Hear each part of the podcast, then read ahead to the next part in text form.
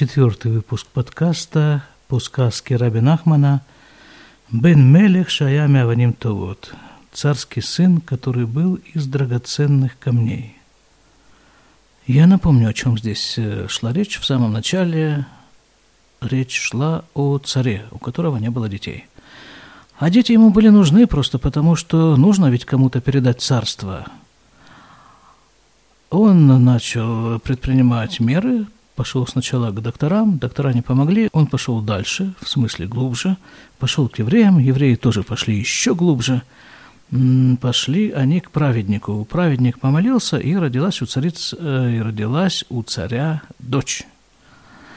И вот тут, наверное, сразу же нужно обозначить вот эту вот идею, наверное, одну из основных идей этой сказки и вообще всего учения Раби Нахмана, и всего хасидизма, в общем-то, да и многих-многих других вещей, других учений – есть вещи, которые находятся на поверхности, и есть вещи, которые находятся в глубине. И вот то, что лежит на поверхности, оно дается довольно-таки легко.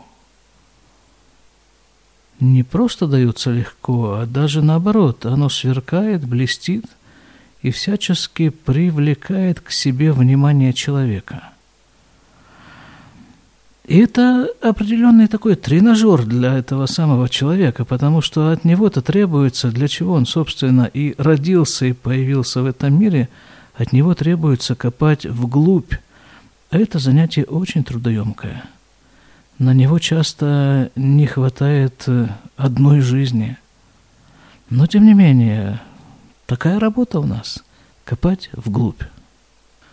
Но ведь, но ведь для того, чтобы копать вглубь, нужно начинать эту копку с поверхности, как иначе. И вот царь именно таким путем исследует. Он сначала идет к врачам, то есть к той структуре, которая занимается поверхностью.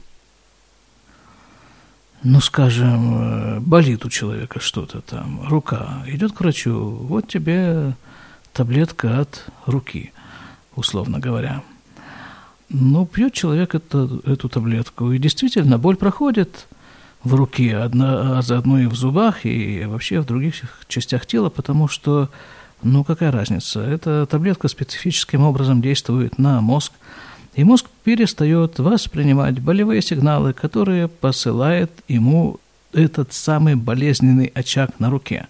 А вот для того, чтобы понять, а почему рука болит – и вот там что-то, вот там подобраться как можно ближе к корню этой проблемы и там что-то изменить, вот это уже копание вглубь, которое требует трудозатрат. А рождение ребенка – это процесс, который затрагивает очень глубокие структуры человека. И здесь совершенно необходимо копать вглубь. Вот царь и копает. Докопался до евреев. Те тоже начали копать, в свою очередь, в свою глубь и докопались до праведника. Праведник э, сначала отказывался, потом все-таки его вынудили. Он помолился, родилась дочь. А дочери царства не передашь. Дочь, кстати, это тоже относится к, вот в этой сказке, во всяком случае, дочь относится к внешней структуре. Относительно, все ведь относительно. Так вот, дочь – это внешняя структура относительно того самого сына, которого так хочет этот царь, да и мы все тоже, чего греха таить. А почему мы его все так хотим? А вот в сказке написано, в сказке написано, что сын – это тот, кому можно передать царство. И вот опять началась э, сын, да, сын, он идет, куда он идет на этот раз? А никуда он не идет, царь. Точнее, он не идет к докторам, потому что это уже такой... Э, он уже понял, что это тупиковый вариант, он сразу идет к евреям. Евреи тут же по проторенной дорожке бегут к этому праведнику. И тут, э, и тут возникает проблема. Праведник умер. Они находят другого праведника. Опять повторяется вся та же история. Праведника приводят к царю. Царь ему говорит, ну, ты знаешь, что евреи у меня в руках, что хочу с ними, то и сделаю. Так что молись по-хорошему или там делай то, что можешь сделать, чтобы у меня сын родился.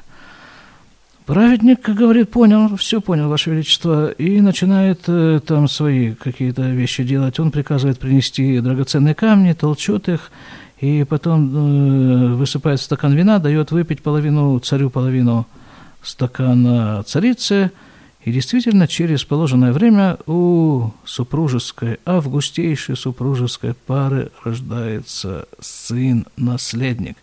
Причем праведник, когда он занимался всеми этими алхимическими процедурами, то он сказал, что родится у вас сын. И не просто сын, он будет весь из драгоценных камней.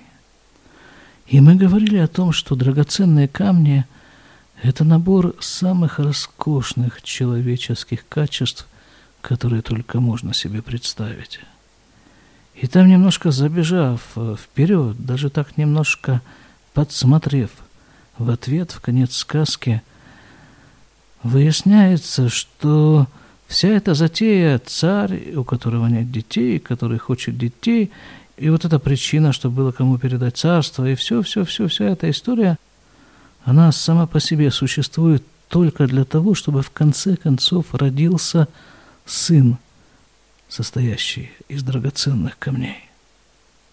И относительно вот такого царского сына из драгоценных камней, его старшая сестричка – это внешняя, это оболочка. Опять-таки, сначала идет оболочка, внешность. А потом, если, конечно, у человека хватает э, чего? Да может быть просто элементарной какой-то сообразительности, что нужно копать вглубь. Если он идет дальше в этом направлении, то он добирается до более глубоких структур – вот до этого сына. Ну, так же скажем, как, э, вот как растет э, плод, апельсин. Замечательный совершенно апельсин. Вкусный, сладкий, особенно, знаете, да, вот израильские апельсины. Но вот когда утром их срываешь с дерева, вот они еще такие прохладные, причем вот эта ночная прохлада в них сохраняется довольно долго, может быть, даже почти до обеда. И вот его срываешь с дерева, и так вот его разламываешь, и впиваешься в эту мякоть, а мякоть это сладкая, сочная и прохладная. То есть, понятно, Фанта может отдыхать, а вместе с ней все ее коллеги. Когда вот такой вот замечательный совершенно апельсин начинает созревать на ветке, появляется только первый его зародыш – то этот зародыш состоит из кожи и костей, да, то есть это шкура, и там внутри там тоже что, что кость. Мякоти там нет, мякоть потом прибывает. Опять-таки, все начинается с оболочки, а потом, а потом уже переходит на, на совершенно другие рельсы. Вернемся к сказке. Рождается у царя сын, и видят все окружающие – что он не сделан из драгоценных камней. Мальчик как мальчик, правда, очень смышленый, очень красивый. Он и его сестра к четырем годам уже знают языки, умеют играть на музыкальных инструментах и обладают самыми роскошными внешними качествами. А мы идем вглубь. Как-то однажды мальчик рубил деревья – и поранил себе пальчик. И сестра, видя это, побежала к нему, чтобы перевязать, как-то оказать ему первую медицинскую, опять-таки, помощь, и увидела там, в ране, драгоценный камень. Получается, что драгоценные камни, о которых говорил праведник, находятся у мальчика внутри. А снаружи этого не видно, как это обычно и бывает вот в этих взаимоотношениях поверхности и внутренних структур. Там дальше история развивалась э, следующим образом. Сестрица, я думаю, не Аленушка, но все-таки, видя вот этот драгоценный камень внутри убраться, думая, что не Иванушки, но все-таки. И вот она э, настолько, э, как бы, ну, проблема-то у нее была какая, что вот пока не было вообще этого брата, Какая вообще проблема у маленьких детей? Пока не было брата, то все внимание было приковано к ней. Написано в сказке, что из других стран приезжали смотреть на такое чудо, на такую замечательную девочку. Родился брат. Все внимание переключилось на него. Ну, не то чтобы все, что-то ей тоже доставалось, но в основном-то внимание было приковано к нему, потому что все те же самые музыкальные инструменты, но плюс к этому мальчик, наследник. А тут еще в дополнение ко всему оказывается, что вот такая незадача – он оказывается из драгоценных камней. А единственное утешение сестрицы было в том, что мальчик не из драгоценных камней. И что-то тут не получилось, не сработало у праведника с этими полезными ископаемыми. Оказывается, сработало, но знала об этом только она одна. И она притворилась больной – и опять началась вся эта, вся эта круговерть. То есть мы уже знаем этот э, цикл, круговорот человеческих телодвижений в природе. Сначала обращаются к докторам, к специалистам. Потом доктора не помогают, э, следующий этап. Следующим этапом оказались колдуны. Царь созвал колдунов, чтобы вылечили дочку – и был там какой-то колдун, которому она созналась. Она говорит, я просто притворилась больной. Надо бы мне порчу навести на одного человека. Проказу, то есть. Ты можешь заняться? Профессионально подойти к делу. Тут говорит, да, нет проблем, конечно, давай. Только, говорит, э, э, такая есть вещь. Вот этот вот предмет, с помощью которого я навожу порчу, его нужно бросить в воду чтобы никто уже не смог э, этого царевича вылечить. Ну и сестрица взяла на себя эту, эту задачу. Взяла этот предмет, с помощью которого на царевича навели порчу, и бросила его в воду. И царевич покрылся проказой. Вот где-то здесь мы с вами остановились. Теперь смотрите, вот такое дело. Вот царевич перед нами, да, все то же самое, все та же самая идея. Перед нами царевич. У него внутри он просто нафарширован этими драгоценными камнями. Но об этом никто не знает, кроме сестрички. И, в общем-то, задача человека и самого царевича, и вообще, вообще человека добраться до своих внутренних драгоценных камней, которые в нем, которые в нем неизбежно есть. Но мир этот устроен таким образом, что, что э, вот на иврите мир – это тот мир, который вот этот мир, скажем, который придуман не мною. Так вот, мир э, на иврите – это олам. И происходит это слово от слова «элем», то есть сокрытие, скрывающий, исчезающий. Вот этот мир – это маска – которую Всевышний поставил перед лицом каждого из нас, перед лицом, глазами, ушами и прочими органами чувств каждого из нас, для чего? Для того, чтобы мы, во-первых, поняли, что это маска, а во-вторых, чтобы попытались все-таки разбудить в нас каким-то образом, пробудить эту искорку любопытства, заглянуть за эту маску. А кто там за ней скрывается? А что там происходит? А там россыпи драгоценных камней. Э, так мы сказали, что девочка относится к внешним структурам, и колдуны тоже относятся к внешним структурам. И вот они работают на уровне внешности. Что они делают? Наводят проказу на царевича. А проказа, э, проказа в этом случае это не та проказа, которая сейчас именуется лепрой – является, наверное, большой редкостью. Здесь имеется в виду другое заболевание, кожное заболевание. У человека начинаются проблемы с кожей. А кожа – это очевидно, что это внешний слой. Драгоценные камни внутри, кожа их покрывает и делает незаметными. Так вот, задача этой царевны отвлечь внимание человека на внешнее проявление, даже вот таким вот образом, с помощью кожной болезни. Кожа – это внешняя структура. И когда человек болеет кожной болезнью, то и он сам, и все его родственники, окружающие, тем более речь идет о отпрыске царском сыне, Они все заняты чем? Волей-неволей они заняты кожей. А то, что под кожей, кого это интересует в такой ситуации? Задача внешних сил выполнена. Внимание отвлечено от внутренней составляющей. Я там в прошлый раз обещал, взял на себя торжественное обещание разобраться, почему Раби Нахман так детально описывает, какие именно органы были поражены у царевича. Он говорит нос, он говорит лицо и все тело. Я не буду вас утомлять, это довольно долгие объяснения. Так вот, нос – это молитва.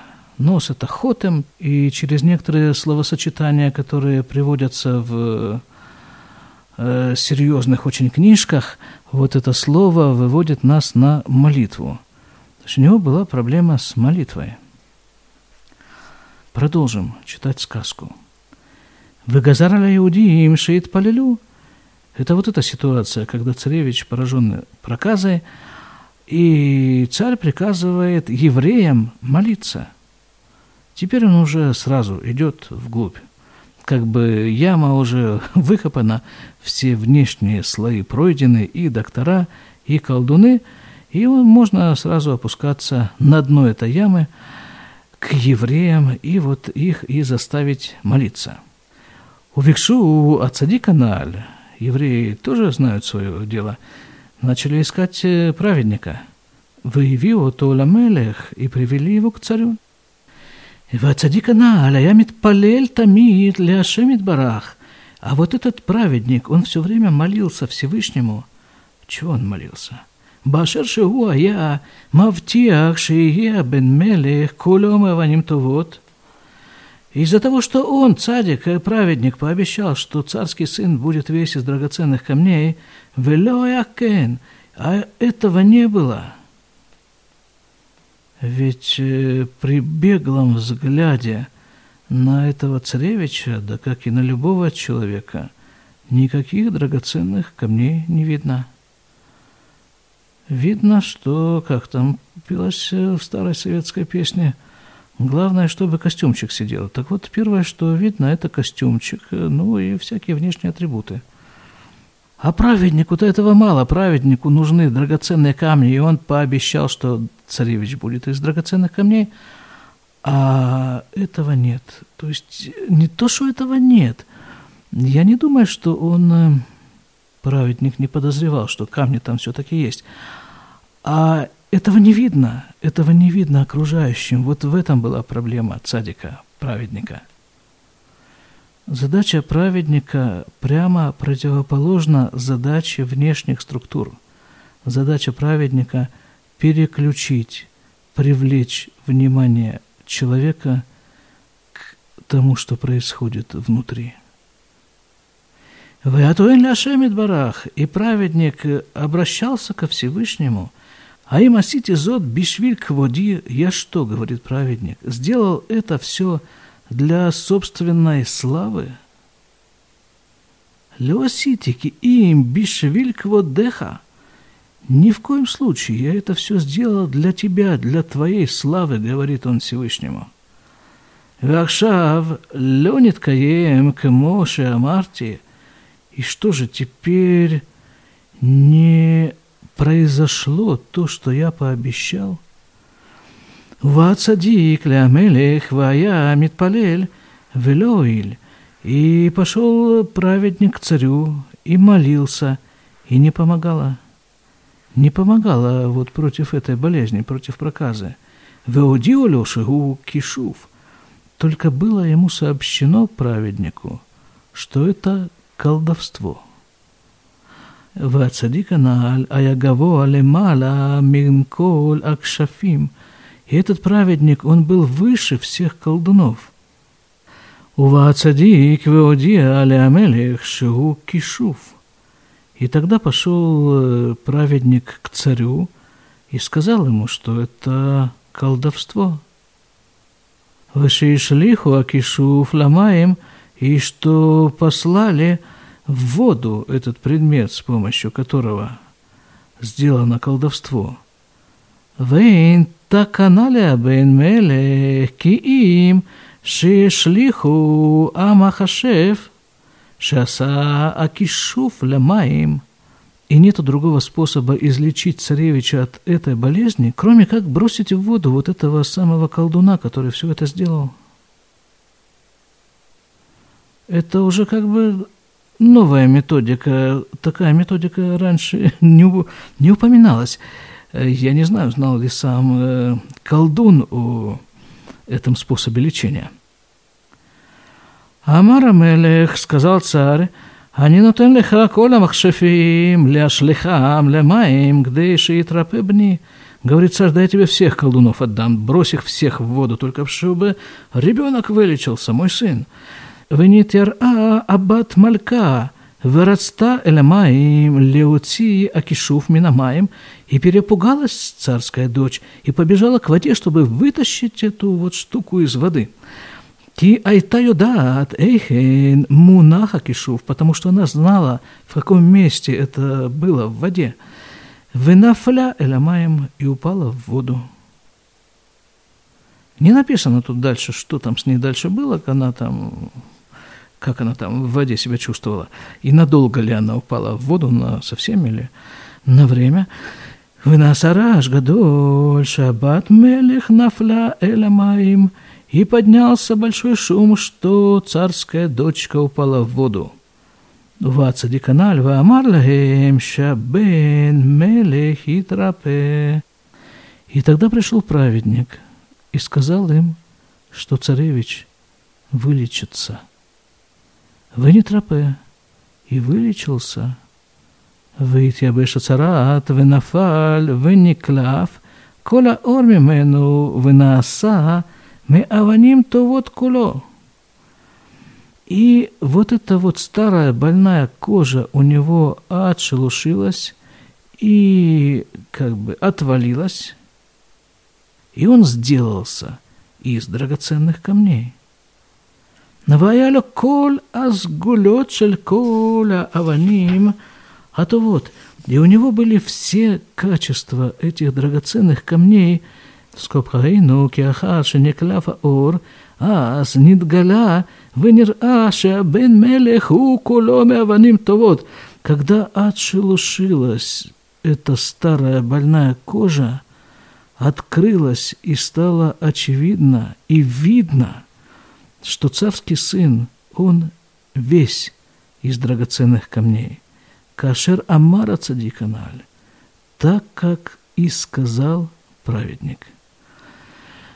И вот здесь закрываются скобки и ставится точка, и на этом заканчивается эта сказка о царском сыне, который был из драгоценных камней. Видите, для того, чтобы драгоценные камни проступили и стали видны и очевидны, нужно иногда пройти через э, некоторые довольно болезненные процессы. Просто так это все устроено. Чтобы получить вино, нужно раздавить ягоду винограда, и тогда тоже лопнет ее кожа, и откроется ее внутренняя суть. То же самое мы говорили уже вот с этим самым прохладным апельсином. И то же самое часто бывает э, с человеком. Только после каких-то испытаний проявляется его внутренняя суть. Ну, что сказать вам на прощание – Копайте вглубь. В любой ситуации, в любом процессе, в любом человеке то, что блестит и манит, это шкурка. А основное находится внутри. Копайте вглубь. До свидания.